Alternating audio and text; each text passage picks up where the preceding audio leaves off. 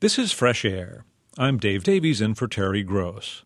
Reynolds Price, the acclaimed writer known for his evocative novels and stories about rural North Carolina, died in Durham yesterday. He was 77. The cause was complications from a heart attack. Price had been a paraplegic for more than 30 years due to spinal cancer, but he continued to write novels, essays, short stories, memoirs, and translations from the Bible. Price was recognized as a remarkable talent with the publication of his first novel, A Long and Happy Life, in 1962. In his New York Times obituary, novelist Allan Gurganus called Price the best young writer this country has ever produced. He started out with a voice, a lyric gift, and a sense of humor, Gurganus says, and an insight about how people lived and what they'll do to get along. Except for his years as a Rhodes Scholar in England, Price spent his life in North Carolina teaching at Duke University, writing, and inspiring a new generation of Southern authors. Terry spoke to Reynolds Price several times over the years. Today we'll listen to portions of two of those conversations. They first spoke in 1989 when Price had written Clear Pictures, First Loves, First Guides, a memoir of his early life. In the introduction, he says childhood memories opened up to him after he underwent hypnosis for pain relief. You were getting flooded with memories sort of parallel occurrence and a parallel delight was that as I worked more at home and away from the therapist, first working with a cassette recording of his voice, and then uh, with my own concentration, I just began to find that uh, great uh, rooms of memory were, were, were being opened to me. Great files were being rolled out of my unconscious. And I actually began by by getting back uh, a lot of information about a boys' summer camp in the Smoky Mountains where I'd worked as a camp counselor when I was 20 years old. And in fact, sat down fairly quickly and wrote a novel based on um, some of my experiences that summer, the summer of 1953. It was only after I'd done that that uh, the number of family memories and memories of my own childhood that had begun also pouring in uh, really convinced me that perhaps it was time to start writing down some of those memories. And, and as I began writing them, not really planning to write a book, um, each memory that I got seemed to bring forward even more memories. It was like sort of pulling on what turned out to be a fairly endless string. Now, friends had urged you after your spinal cancer to sit down and write a memoir, and you resisted that for a long time. Why? Well, I think the main reason was simply that I knew what they were saying was, you're dying, get it down in time. And I, since I was working very hard on not dying, on not obeying uh, my doctors and those, those people who obviously felt that my time was extremely limited, um, I was concentrating very much on uh, myself and my adversary, which was spinal cancer, and uh, I wasn't about to cooperate to the extent of sort of making my last will and testament by laying out the story of my life. So, when you decided to write the memoir, did you just not see it in those terms? Well, I was well past. I had long outlived my uh, my prognosis and, and felt very strong and very full of energy, as I still do. Mm-hmm. And uh, so I felt it was safe then to proceed since I didn't suspect that it was going to be my last act above ground. Well, let's talk a little bit about the experience of reliving your childhood. You, you make a very interesting observation, which is that even uh, you know a, a, normal childhood is filled with all kinds of terrors. Um, and you have a paragraph about that that I'd like for you to read. None of the fears I met at 51 when my life was broken like a stick across some broad but unseen knee and the fractured pieces were flung back into my numb hands to use as I could. No terror matched the childhood threats I've described. My guess is a great many people will grant the same as the trials of age fly up in their road like actual demons whose harmless shadows we met and partly tamed in Halloween games.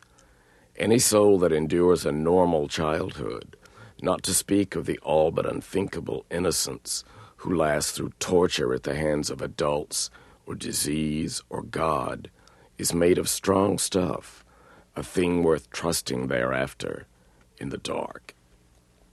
What were the worst terrors of your childhood when you looked back on them?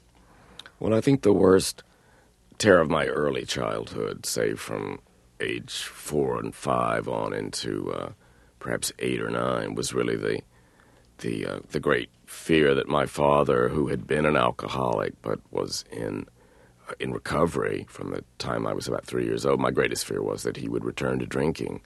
I had never seen him in any state of inebriation, and had certainly never seen him actually take a drink.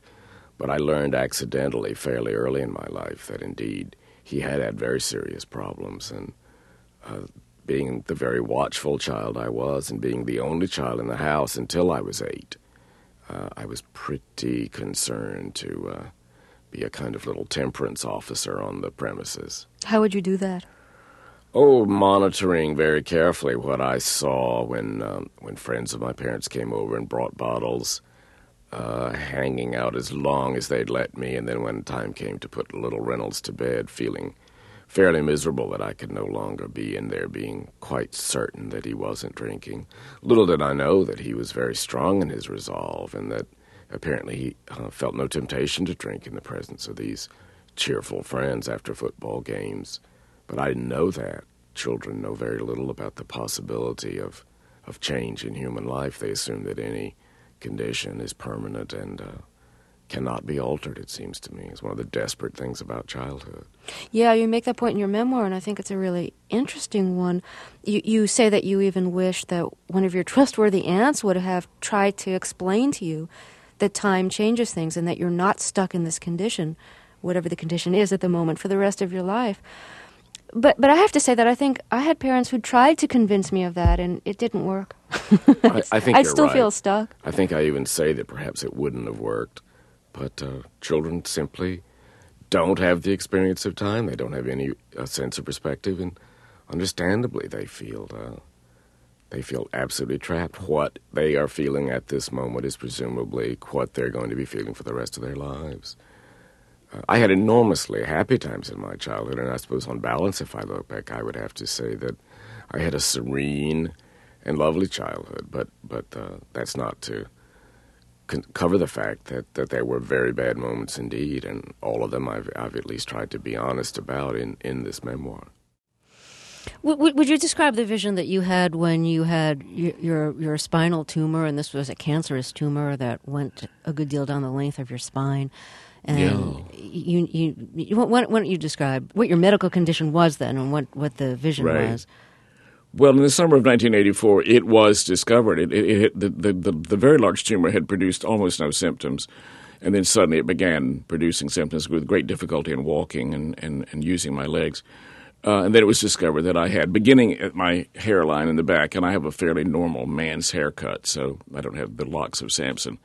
But beginning at the sort of more or less end of my hairline and down for about 11 inches, uh, inside my vertebrae, in the spinal cord itself, there was this um, there was this very malignant tumor, which uh, had been in there no doubt a great many years. In fact, several of my doctors thought I had probably been born with it, that it was probably congenital, and that it just had ve- developed very, very, very slowly. Uh, at that point in American surgical history, uh, and amongst the neurosurgeons of Duke Hospital, uh, it was impossible to remove. Uh, they got in about 10% of it and then had to surrender me to the tender mercies of radiation. I had five weeks of of radiation. I was warned that if I went with the maximum dosage of radiation, which they hoped to give me, that I stood a very good chance of losing the use of my legs. And sure enough, within within three weeks after the end of the radi- radiation, I had become paraplegic and have remained so ever since.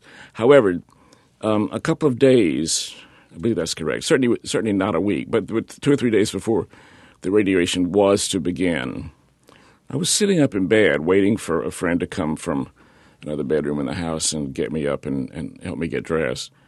And I just um, saw myself uh, lying down by a very large lake, which I realized was what's, what in the New Testament is called the Sea of Galilee.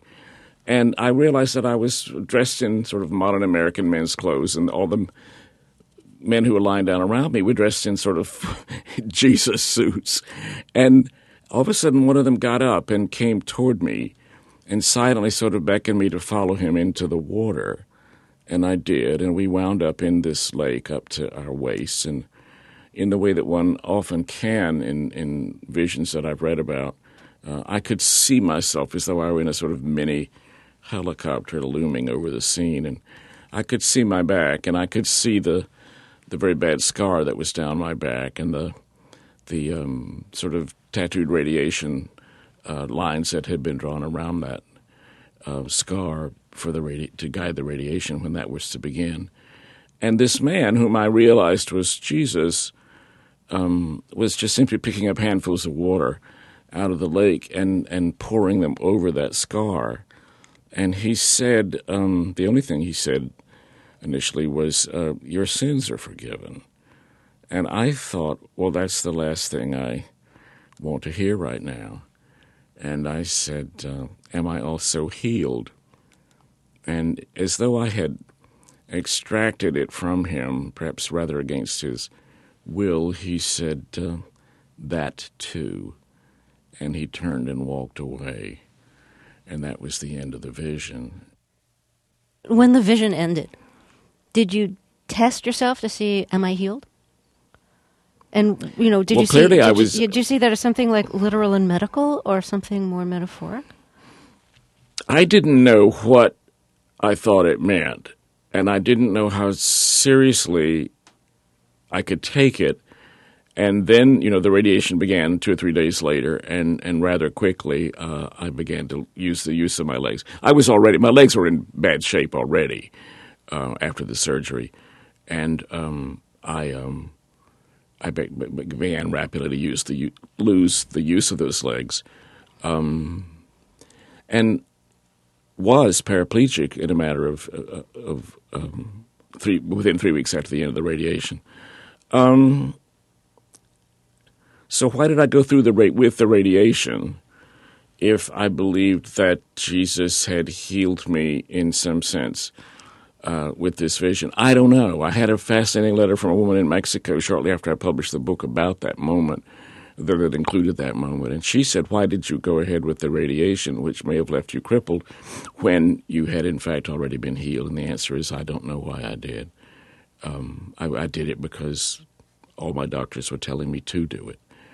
Um, but meanwhile, at that time, one of my most respected physicians told my brother that um, that I probably had 18 months to live at best. Uh, I wouldn't let them t- give me a prognosis because I knew if they said, you know, X number of weeks or months or, or years, I'd probably, you know, outrace the prognosis just to prove I could. And and um, that was 22 years ago. So, so when you had this vision, did you tell your doctors? No, I didn't tell my doctor, and I don't know. I don't know whom I told first. Interestingly, uh, again, shortly after I published um, the book about those cancer years and mentioned that vision, I got a wonderful letter from an old, a very old Jesuit in India, and he had read the book, and he said that he said that he trusted that I knew I had had a great privilege, and he said, "You have seen our Lord." and perhaps you would tell me, he said, how he looks. And and I could only answer in a way that that that, that might have sounded uh, scoffing or comical. I said, "He look, Father, he looks just like his pictures." Because how would I have recognized him if he, you know, if he'd been seven feet tall and wearing a Harris tweed jacket and and corduroy trousers or something? No, he looked he looked like Jesus in Renaissance paintings of Jesus. He was standing out there. He had no shirt on, nor did I. We were we were in some sort of um, clothes that people would would wear to wade out into a lake, and uh, he was he was sort of putting these handfuls of water down my spine. How do you explain that you have this vision of being healed when when you still have like two more years of of like really serious like pain and cancer crisis and a, a whole lifetime following that, a whole remaining lifetime of being a Yeah. paraplegic. I mean, that wouldn't fit the classic definition of being healed. It wouldn't, no, and I, and I found out that if I were happened to be in Lourdes, France, that it would not be accepted as a miraculous healing. You know, Flannery O'Connor went to Lourdes, which I've always thought was very moving, but but she was not healed there. She died shortly after going there of lupus. Um, though, d- despite her extreme devout Catholicism, um, I don't explain it. I I uh, I just know that it happened, and I know that. Uh, what is it? I think there's an old hymn. God works in mysterious ways, His wonders to perform. Uh, that's all I could say. And I don't. And and, uh, and I don't go out on platforms um, presenting myself as as as a as a visionary, though I have indeed uh, mentioned it in in two or three books. Do you think that life would be too unbearable without faith? You know, I've never thought of that. Um, because I never came really close to losing it. Um, I've realized that I was being almost tortured by what I thought was God, if not tortured. But I just went on waiting. I mean, I once, uh, when I was very, very in very bad shape with this cancer in the summer of '84, as paraplegia was really becoming inevitable for me. I remember lying in bed one night and just saying, you know, to the dark, how much more of this is there going to be? How much farther is this going to go? And I think if you'd been there with with your with your tape recorder, you wouldn't have heard it. Or with your own ears, you wouldn't have heard it. But I distinctly heard something that sounded like someone else's voice, a man's voice. It just said more, uh, and there was more. And I and I and I still think that, to some extent, that was probably a communication of some sort. But that's it. I mean, I'm not. I'm not. Um, I'm not weird. I'm not religiously weird, and um, I'm about the most unmissionary soul you could possibly find, which is probably a contradiction of saying that I'm religious. But I don't feel that I have any right whatever to uh, go out into the world and try to change the the morals and the ethics of anyone else, unless that person is trying to hurt me. You write in your book, I am one of the least puritanical souls presently alive on the planet. and now I will ask you to tell me something that will prove that. Whoa. Um, I'm a great believer in joy.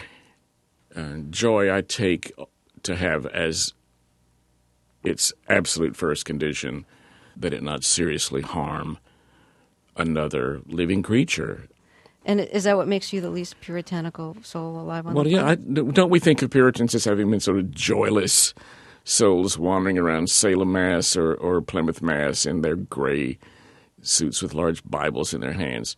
Um, I also grew up in the South, which, despite the fact that it's so frequently thought of as the Bible Belt, um, has got an awful lot of joy loose in it, uh, loose and, and tied down in the South. And my families, both my families, the Prices, my father's family, and the Rodwells, my mother's family, were much given to laughter and tale telling and uh, playing lovely pranks on one another. So um, they were good to each other in in uh, generating fun and joy around them. And I think, uh, yeah. When you lost the lo- the use of your legs about twenty years ago, yeah. as a result of the spinal cancer and the procedures that you had to to to to kill the cancer. Um, Right. Did you have to find alternate ways of experiencing joy? I did. I'm going to say one thing, and I'd, I'd, I'd like not to go beyond that, which is one thing I had to give up immediately was, was my sexual life because paraplegia takes care of that rather rapidly. But um, yeah, I had to invent all sorts of other forms. I mean, I had to figure out how to, uh, you know, move across a room. I had to learn how to work a wheelchair. I had to learn how to, uh, you know, get in and out of the bathroom, in and out of the shower. Um, just all those extremely practical things, and then, and then uh, on up and down from there. And I said in that that book I wrote about my cancer, um, which is called A Whole New Life, I said you know, one of the most valuable things that, that someone could have done for me once I got past the initial shock of the surgery and the radiation would, would have been if someone whom I could have trusted would have walked in my room and simply said, Reynolds Price is dead. Who do you propose to be tomorrow? Because Reynolds Price was dead. The person I'd thought of as me in so many ways. Obviously, huge parts of me survived. Thank God. But um, I, I had to reinvent, I don't know what, more than 60% of the way Reynolds Price lived and did things. Can I ask what are some of the things that give you the most joy now? being with people I love is primary, but that's hardly new to Reynolds Price and any of his avatars. Um, I don't think there's anything new. It's it's all the old things: music, um, theater, being with friends, uh, teaching. I, I, mean, obviously, I wouldn't have taught for 48 years if I hadn't loved it. I could certainly have, you know, made donuts if if it had come to that. But loved ones, friends and loved ones above all and thank God I've got a I've got a good supply. Just one more thing. If if I'm remembering correctly, in, in your book, you, you, you say that you think maybe you were selected, chosen. I, I'm forgetting the word that you used, but but kind of singled out for this affliction that you had. That may be the case, because I've often asked myself, if I could now, knowing what I know about the last 22 years, if I could be presented with a sort of magical retroactive pair of buttons which would say bypass paraplegia or continue with, I feel most of the time I'd press the continue with button because as as as difficult as it's been and as painful as it's been, it's been tremendously interesting. Maybe that means I'm the largest masochist you'll ever talk to. But, but I think I'd press the continue with button. Writer Reynolds Price speaking with Terry Gross in 2006. Price died yesterday. He was 77.